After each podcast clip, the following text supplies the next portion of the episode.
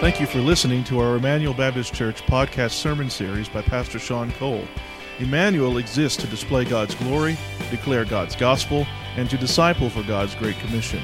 If you have any questions about this message or would like more information about our church, you can visit our website at www.ebc-online.org. Now here's Pastor Sean. The rest of you can open your Bibles to Galatians chapter 2. Galatians chapter 2.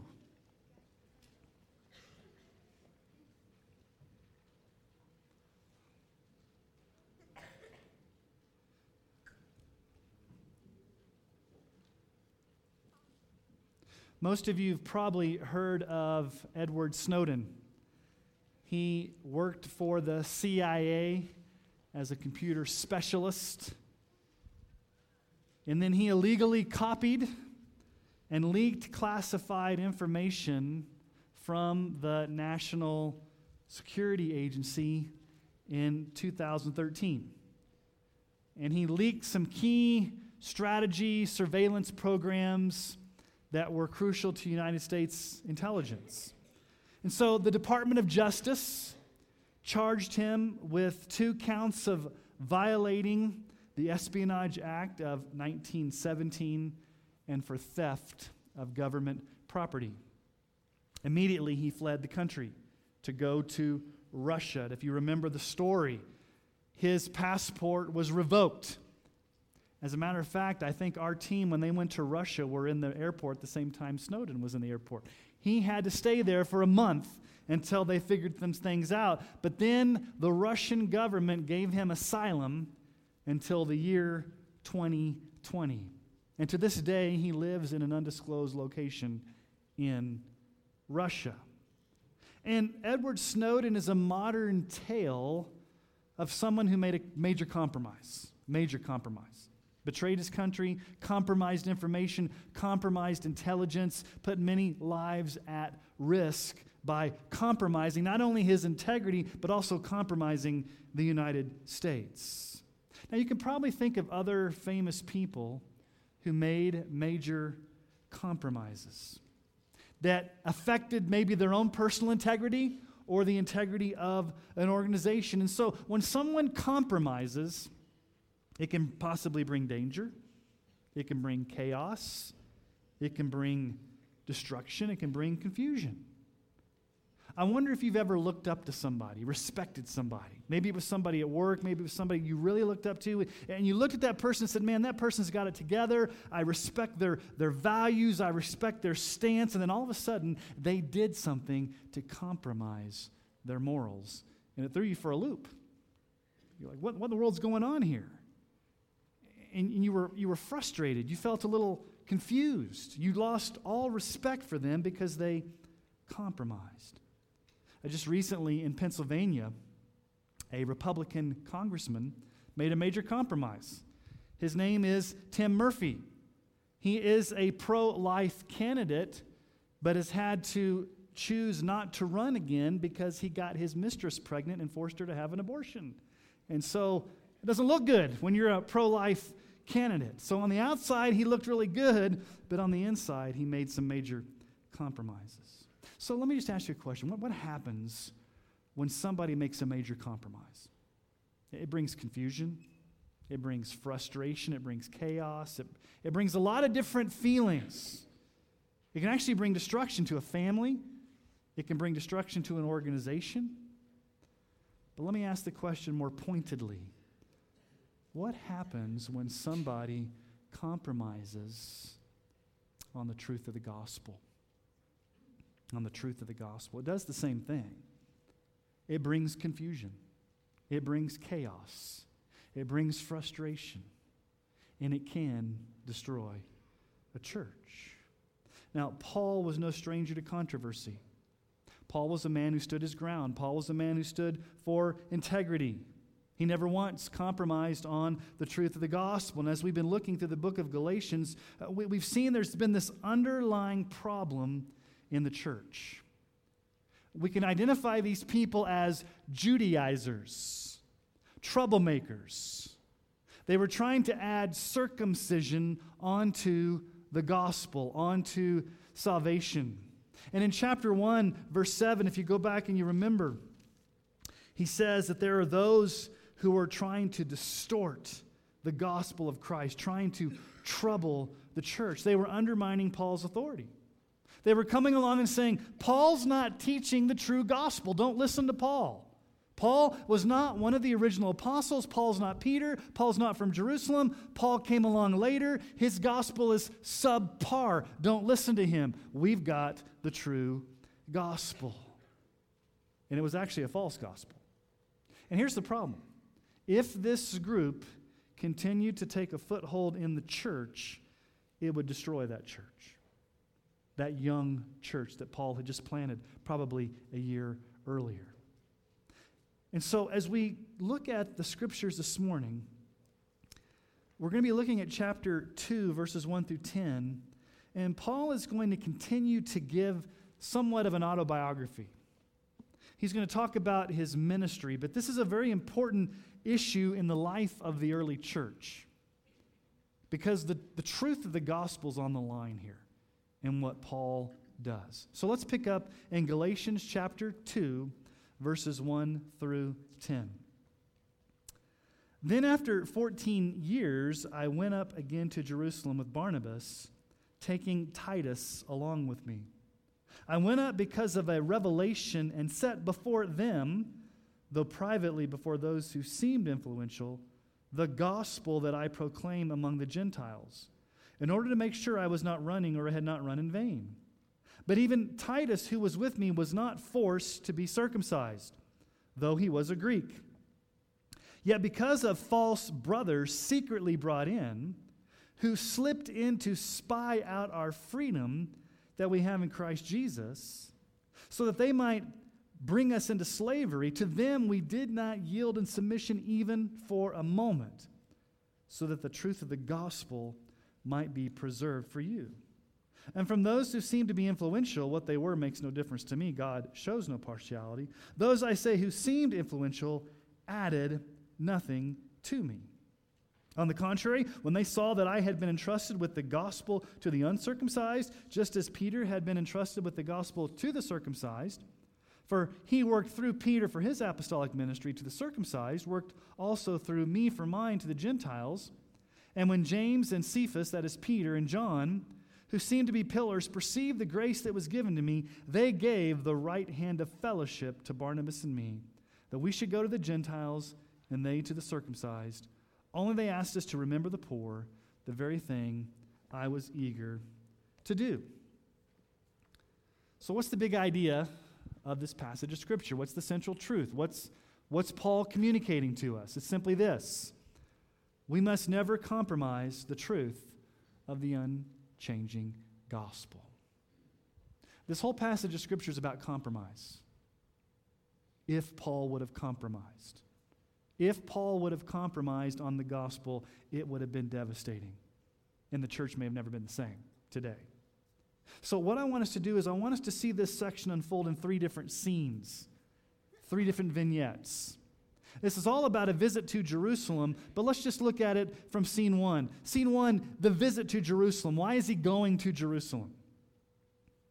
Remember after chapter 1, when Paul becomes a Christian, when Paul's converted, he, he doesn't immediately go to Jerusalem. He doesn't go consult with the other apostles. He doesn't go compare notes. If you remember, he goes for three years into the desert of Arabia and he does ministry. And then so here Paul says it's 14 years later.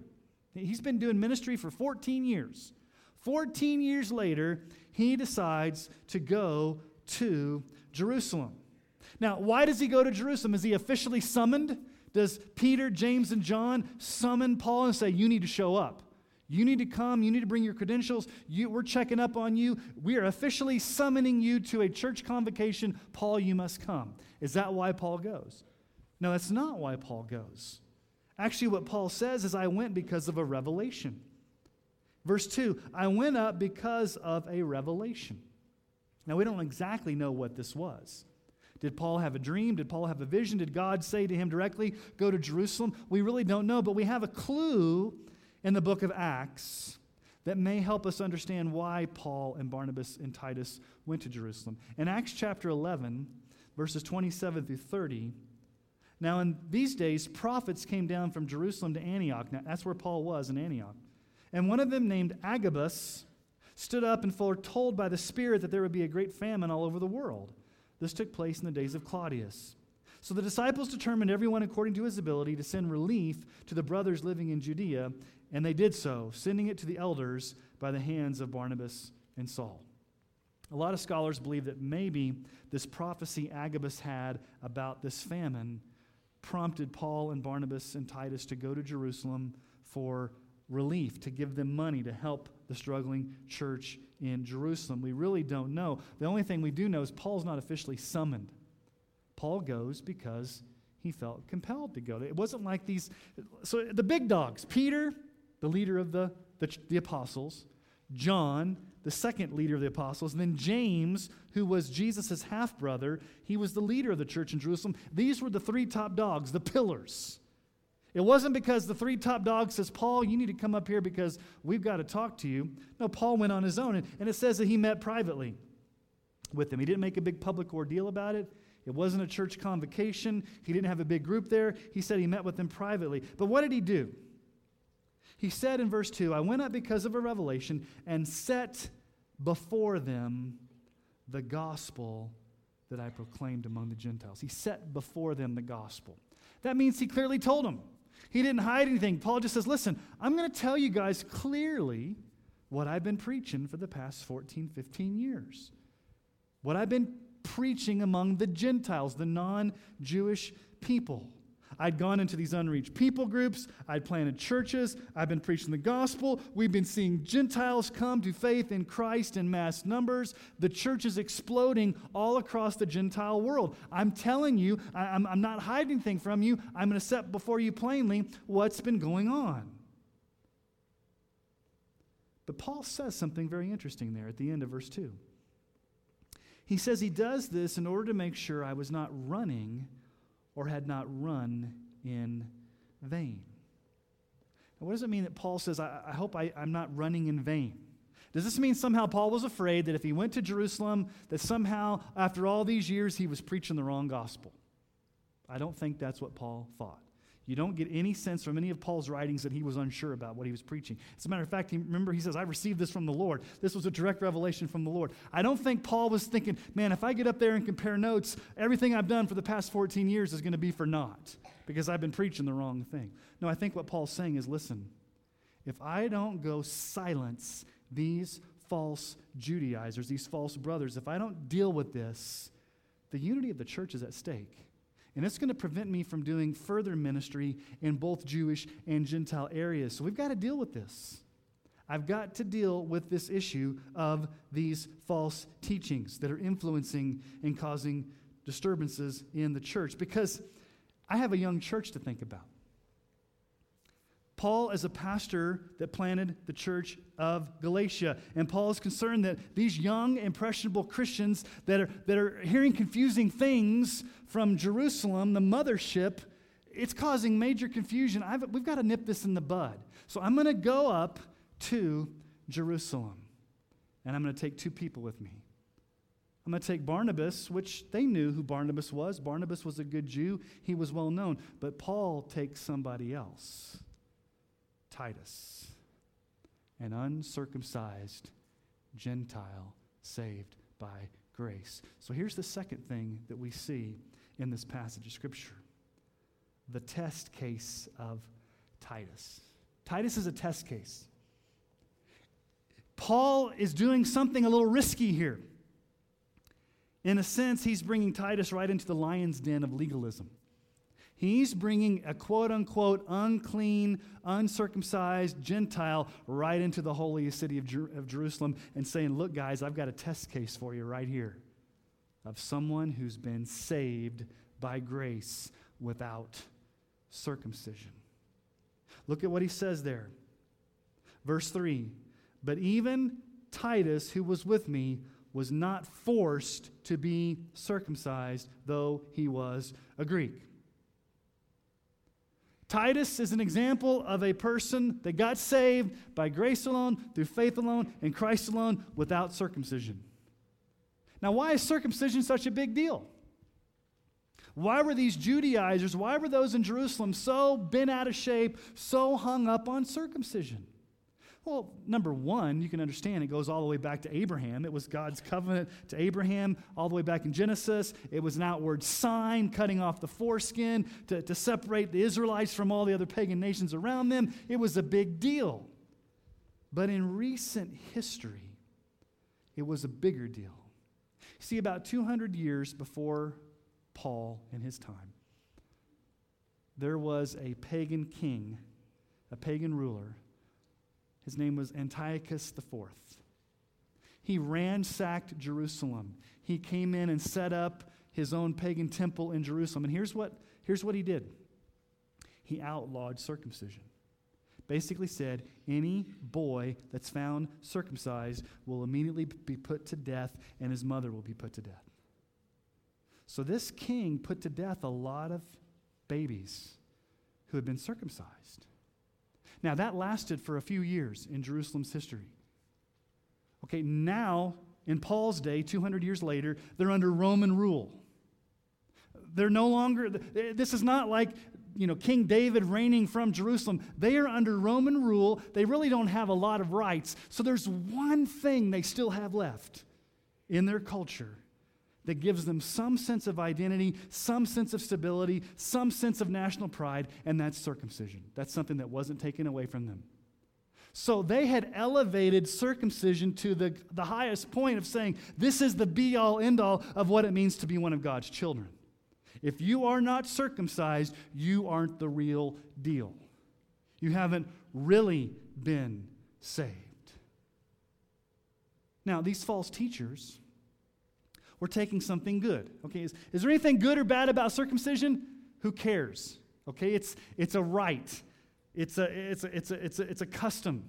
There's nothing necessarily good about it, there's nothing necessarily bad about it. It's just something the Jews did. But they had elevated that to a position of making it equal to your personal salvation. And that's a huge issue. As a matter of fact, it was causing major division, major problems, major frustrations in the church. And notice what he says there in verse 4 false brothers. The word there is pseudo brothers, sham Christians. And notice the requirement that they were adding was circumcision. Acts 15:1 tells us about these men. Acts 15:1 some men came down from Judea and were teaching the brothers. Here's what they were teaching Unless you are circumcised according to the mus- custom of Moses, you cannot be saved. Pretty point blank there, right? You can't be saved. You can't have a relationship with Jesus unless you are circumcised. So, yes, it's grace. Yes, it's faith in Jesus. But let's add circumcision as a requirement onto that. And Paul says, not even Titus. I, I wasn't, I'm not going to budge for an inch and have Titus be circumcised. And Paul uses espionage language, political espionage language, to describe these guys. Notice what he says in verse 4 Yet because of brothers, false brothers, secretly brought in, who slipped in to spy out our freedom, they slipped in unaware bringing this destructive heresy. Peter, in Peter's uh, second letter, 2 Peter 2 1, uses the same terminology. But false prophets also arose among the people, just as there will be false teachers among you, who will secretly bring in destructive heresies, even denying the master who bought them, bringing upon themselves swift destruction. They're secretly bringing in this false teaching. They infiltrated like a spy they slipped in behind enemy lines to spy out the freedom. Jude chapter 4, I mean, Jude 4 says this. There's no chapter in Jude, Jude, Jude 4. For certain people have crept in unnoticed, who long ago were designated for this condemnation. Ungodly people who pervert the grace of our God into sensuality and deny our only Master and Lord Jesus Christ. It's kind of like a poisonous snake that sneaks into a garden to cause problems. Now, here's the thing with false teachers, and I'm speaking from experience because I've been around this thing long enough. Most false teachers do not walk into a church with a name tag saying, Hello, I'm a false teacher. Will you follow me? They don't do that. Let me tell you how false teachers work. They come in secretly, they try to blend in at first.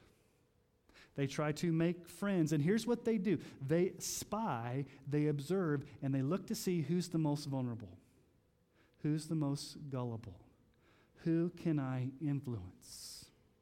And then they start to speak up in a Sunday school class or in a growth group. And then people start, oh, they, they, they seem pretty intelligent. They seem pretty biblically literate. And they start to get a hearing, they start to get a following.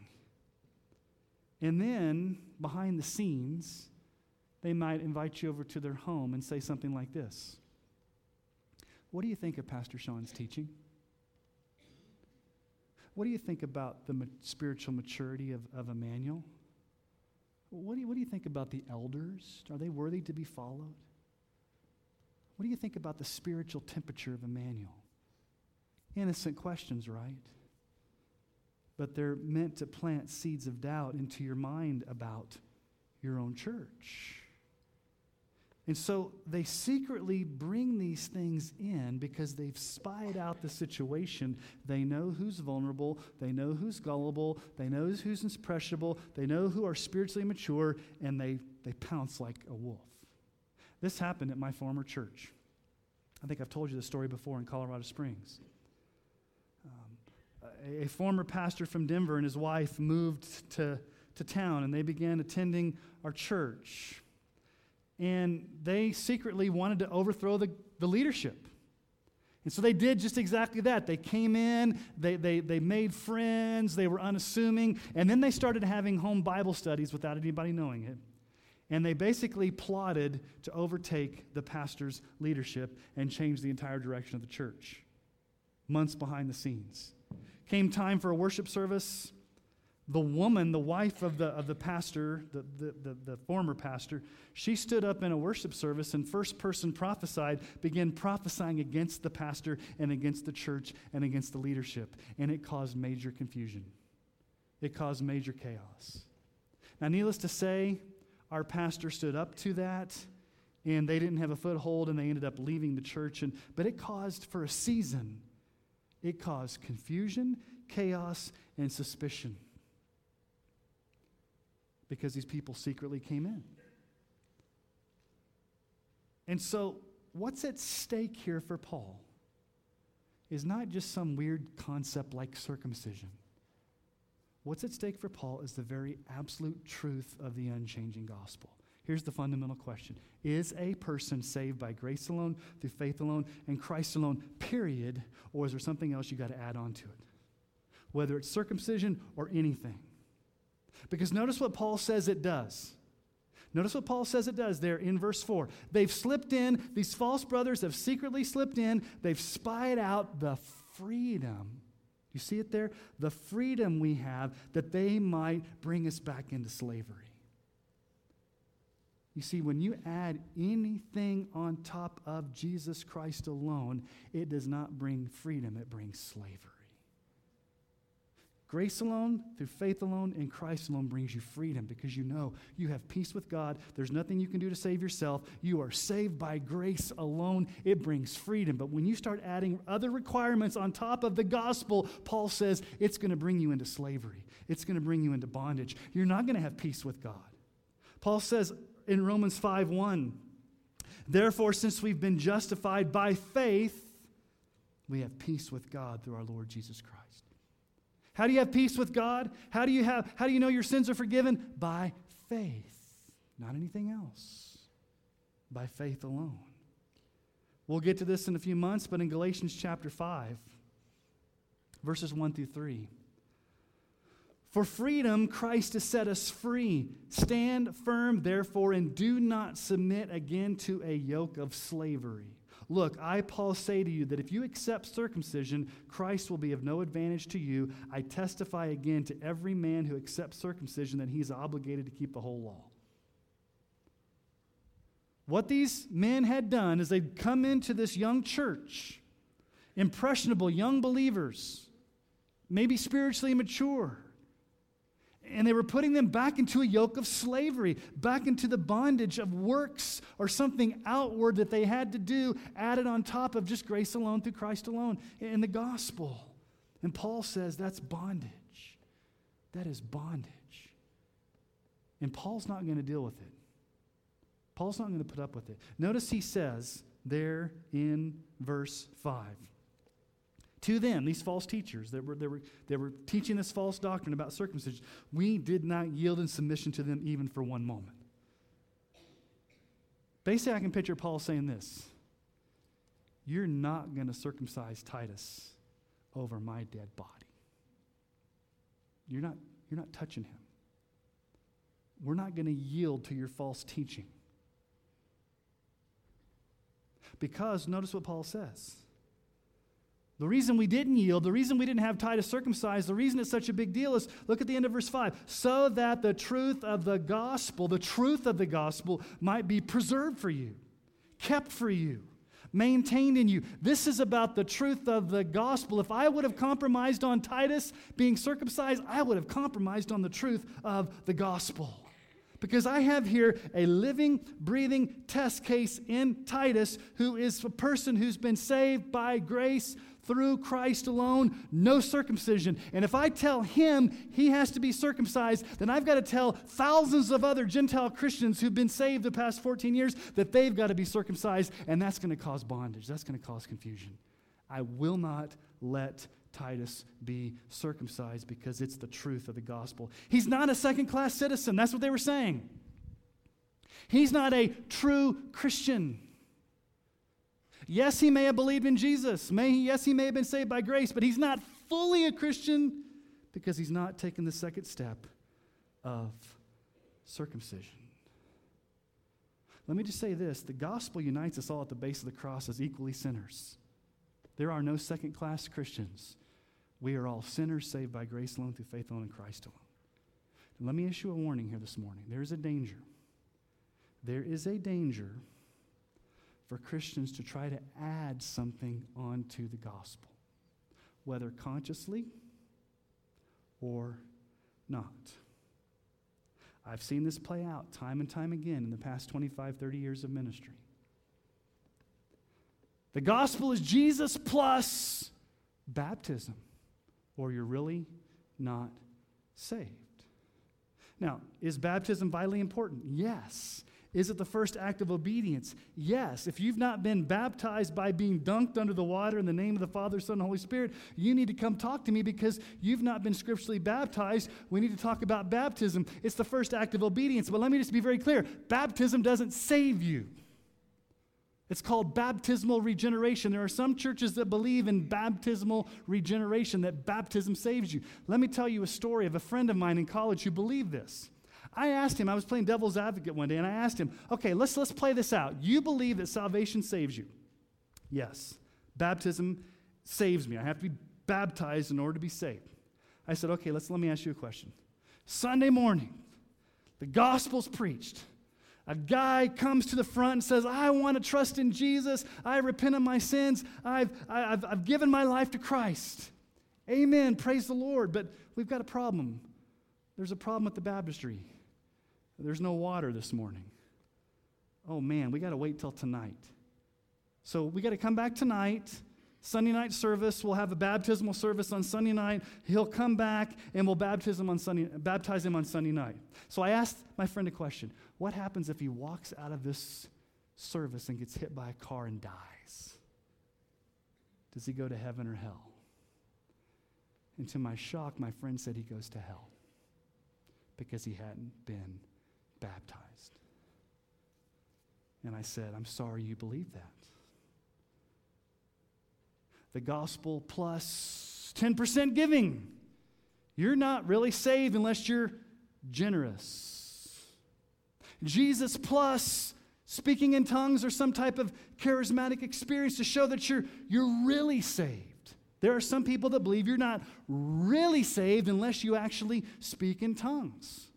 You're not fully, really saved. You're a second class citizen. When I was in high school, this will date me. I went to a Carmen concert. Some of you still remember Carmen? Okay, so I went to a, some of you, I went to a Carmen concert in high school.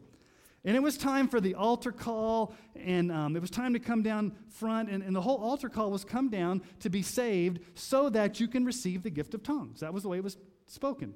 Come down to the front to get saved, to get the gift of tongues. And obviously, I knew I was saved, and so I just stood in my seat. Well, these ladies sitting next to me, they, they kept looking at me and my brother. And so she came up to me during the, alt, during the altar call. She says, It's obvious that you're not saved because you don't have the gift of speaking in tongues. You need to go down right to the front and get saved, young man, because you're not fully saved. And I was deeply offended as a 17 year old. And I might have said some choice words to that lady, but I don't think I did. I think in my head I did. But I got up and left because I knew in my heart, no, I'm, I'm saved. I don't need that extra experience to, to, to get me saved. I've heard other people say this. Now, this may be offensive to you. You're not really saved if you're a Democrat. I've heard it the other way too. You're not really saved if you're a Republican. It doesn't matter which political party it is, but some people will say, man, if you're a Democrat or you're a Republican or you're an independent or you're a Green Party, whatever part, political party, if you're not that, you must really not be saved. So we've relegated salvation to politics. I've heard people say this you're not really saved unless you fill in the blank your choice of schooling. You're not really saved unless you homeschool. Only homeschoolers are saved. You're not saved unless you private school. You're not saved unless you put your kids in public school because you want them to be a witness. Let me just say this your choice of schooling is your choice of schooling. It's a family choice. You make whatever choice you feel led to make. But when you elevate educational choices to the gospel, you've become a Judaizer. You've added something onto the gospel. I've seen parenting techniques. Back in the 80s, it was Bill Gothard. If you don't do Bill Gothard, you're not truly saved. In the 90s, it was you know, raising kids God's way with Gary Ezzo. And Gary Ezzo caused some major problems at John MacArthur's church and was disciplined, and, and half their, you know, 2,000, not 2,000, I think like 700 people left the church because of his problems. You see, you can add all these things to the gospel. You're not really preaching the gospel if you don't have an old fashioned come to the front altar call where people raise their hand and, and repeat after me prayer type thing. I've had people accuse me of that. You know, back when I was growing up, that's the terminology we used. When I was growing up, you know, when you ask somebody about their salvation, you wouldn't ask somebody, when did you get saved? When were you converted? When did you trust Christ for salvation? We didn't use terms like that. You know what wording we used? When did you go forward? Okay, there's a whole generation of people today have no idea what you're saying. If I said, if you went up to somebody and said, When did you go forward? Uh, like this morning when I walked out to my car. I didn't go backwards, I went forward. Those of us that grew up in the South under that type of system, we knew what going forward meant. It meant you go down to the altar, and so you add that on top of salvation. You're not really saved unless you use the King James Version of the Bible or the NIV or the ESV. What, I'm picking on everybody today, okay? So here's the problem you may not come out right and consciously say this, but in your heart of hearts, you can have a prejudice. Where you can think in your heart of hearts, if that other person is not up to what I think they need to be up to on a secondary issue, they either, number one, aren't fully saved, or number two, they must not be very spiritual. And you will begin to look down upon them on a secondary issue like baptism, like homeschooling, like public schooling, like politics, all these different things. If they don't believe the same way as you, you may actually begin to look down upon them. And what you've done in your heart is you become a Judaizer. The issue is not circumcision for you, but it's anything else that you've added on top of the gospel. One of my favorite hymns is The Solid Rock. My hope is built on nothing less than Jesus' blood and righteousness. Amen. But my hope is built on nothing more than Jesus' blood and righteousness. See the difference there? It's built on nothing less than Jesus' blood and righteousness, but it's not built on anything more. When you start to add things on top of Jesus' blood and righteousness as a requirement for salvation, you've done exactly what Paul is addressing here with the Judaizers. So Titus was the test case. All right, let's look at scene three the unity of the unchanging gospel in verses 6 through 10. Now, Paul calls these men pillars. He's not, he's not being disrespectful. Those guys that seem to be influential, Paul's not being disrespectful. What Paul's doing is saying, listen, Judaizers who are listening to me, Peter, James, and John are just men. You've elevated them to this superposition. They are just men. Yes, they're pillars of the church. Yes, it's Peter. Yes, it's John. Yes, it's James, the Lord's brother. But do you know what? They added nothing to me. Look at the end of verse 6. From those who seem to be influential, what they were makes no difference to me. God shows no partiality. Those I say who seemed influential added nothing to me. Amen. Amen. They did not add anything to what Paul was teaching. They didn't say to Paul, Hey, Paul, let me, get, let me get, pull you aside here for a minute. Peter, James, and John, the pillars. We appreciate what you've been doing in Galatia and Ephesus and Philippi and Corinth, all this, this work you've done among the Gentiles, and, and you've done a pretty good job. You've, you've preached salvation by grace, you've preached salvation through faith in Jesus. We really appreciate that, but you know what, Paul? There's just one thing that you kind of don't have right. You didn't add circumcision onto that. Is that what they say to Paul?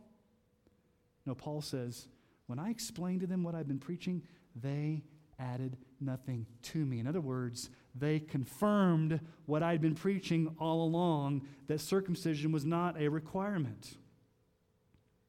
And in verse 9, they gave the right hand of fellowship.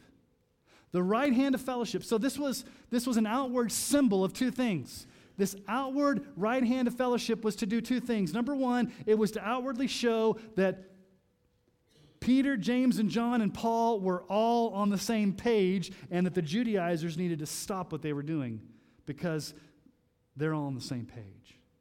But number two, it also needed to show this fledgling Galatian church that may have been confused that the mothership Jerusalem and Paul were on the same page. So, this right hand of fellowship did two things. It told the Judaizers, we're on the same page. Because what did the Judaizers expect? They wanted Paul to be rebuked. They were expecting Peter, James, and John to rebuke Paul, and that's not what happened. They had the right hand of fellowship. So it silenced the Judaizers, but it also brought a, a comforting reassurance to this fledgling church in Galatia that there's no confusion on the gospel. Now, we may be the Gentiles uncircumcised, and they may be the Jews circumcised, and, and Peter had a mission to the, the Jews, and Paul had a, mes- uh, a mission to the Gentiles. Two different missions, but the same message. The same message salvation by grace alone, through faith alone, in Christ alone. Now, you may be thinking, this is some ancient controversy between the early apostles over circumcision. What does this have to do with me? I could care less. It's, a, it's an interesting story of history. Well, let me suggest to you two very important issues that I think apply to us this morning. Here's number one there is no ambiguity as to what the unchanging gospel is. There's no ambiguity. Okay, if you leave this place and you do not realize that salvation is by grace alone, through faith alone, in Christ alone, without anything else added onto it, you haven't heard a word I've said. There is no ambiguity. Remember when Paul was in jail? And the Philippian jailer got freaked out because the angel came and opened the doors. In Acts chapter 16, 30 through 31,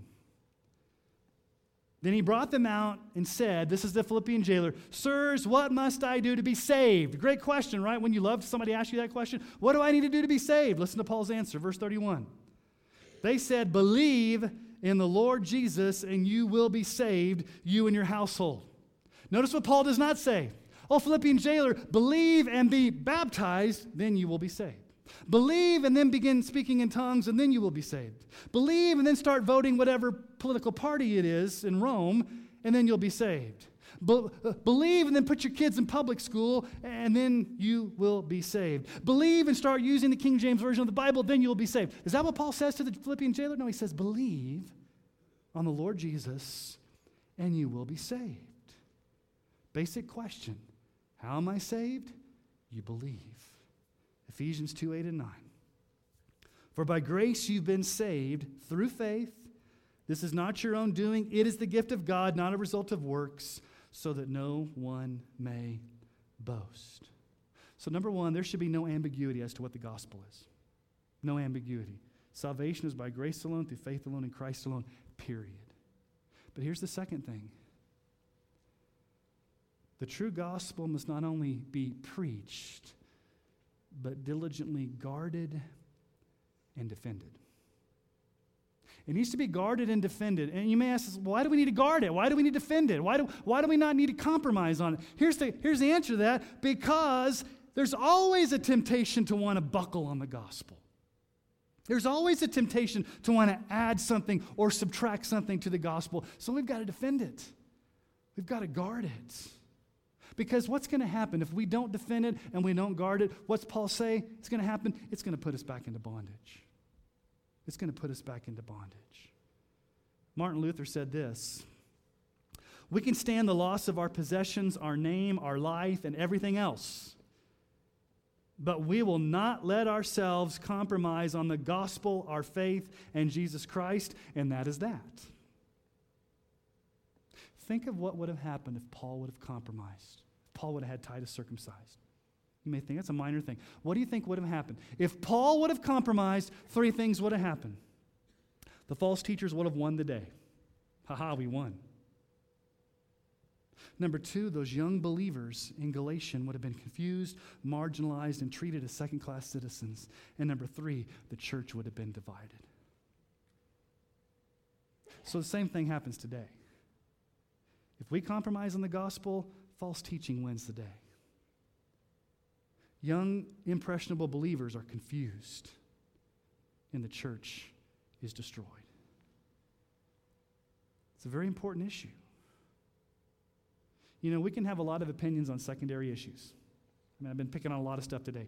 You may have an opinion on speaking in tongues. You may have an opinion on, on the mode of baptism. You may have an opinion on end times. You may have an opinion on predestination. You may have an opinion on all different secondary matters, maybe even tertiary or, or third, third degree matters.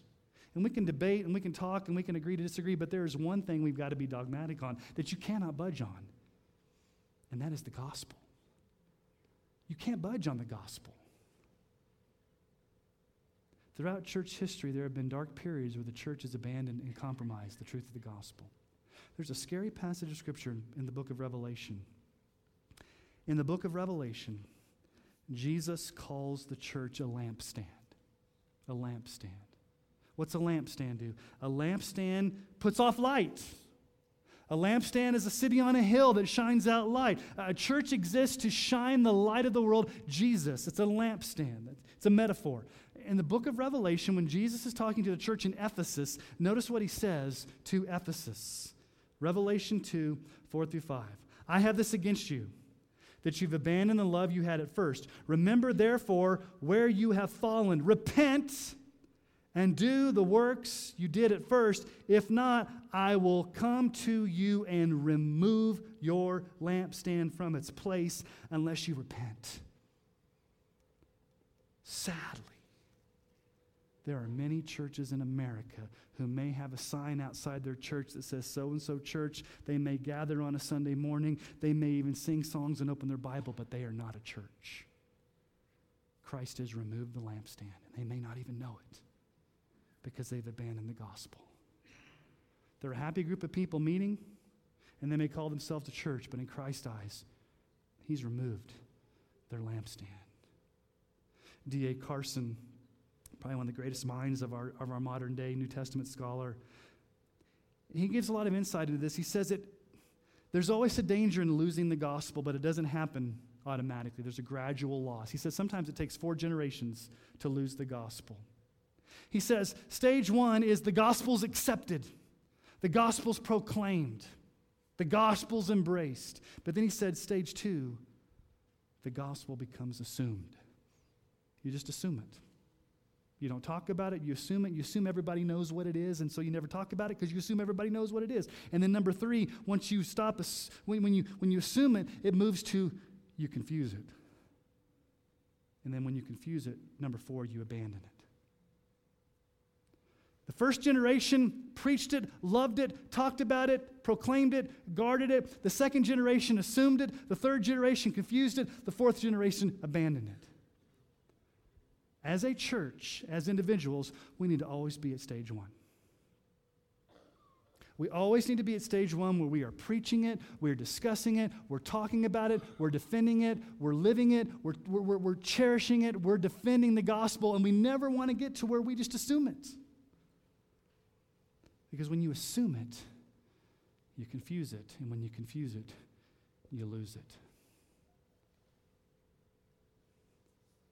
So I have two simple questions for you today. First question is this do you know the gospel? I mean, do you have the truth of the gospel embedded deep into your heart? Do you know it? Have you experienced it personally? Do you know that salvation is by grace alone, through faith alone, in Christ alone? There's nothing you can add to it. Not your good works, not baptism, not any of the things that you can think of, circumcision, whatever. It is totally just a, a faith in Christ alone. Do you look down upon others? who may not have the same quote unquote theological views you have on secondary issues and you question their salvation. Because they don't do such and such, they must not truly be saved. In your heart, you become suspicious or prejudiced. That's the first question. Second question is this Are you willing to defend it? Are you willing not to compromise on it? Are you willing to guard it? See, that's my job as your pastor. You, you may think, man, he talks about the gospel all the time.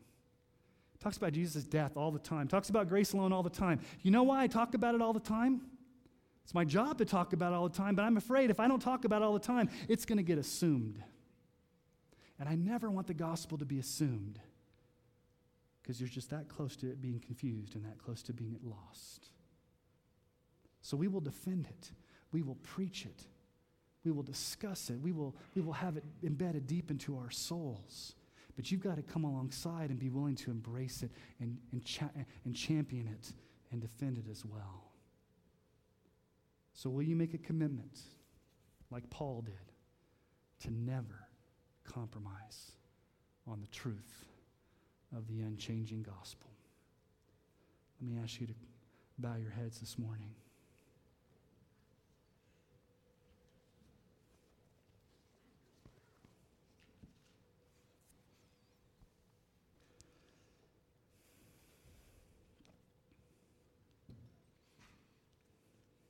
May we be a people that hold fast to the gospel, never compromise the gospel, never add anything to the gospel.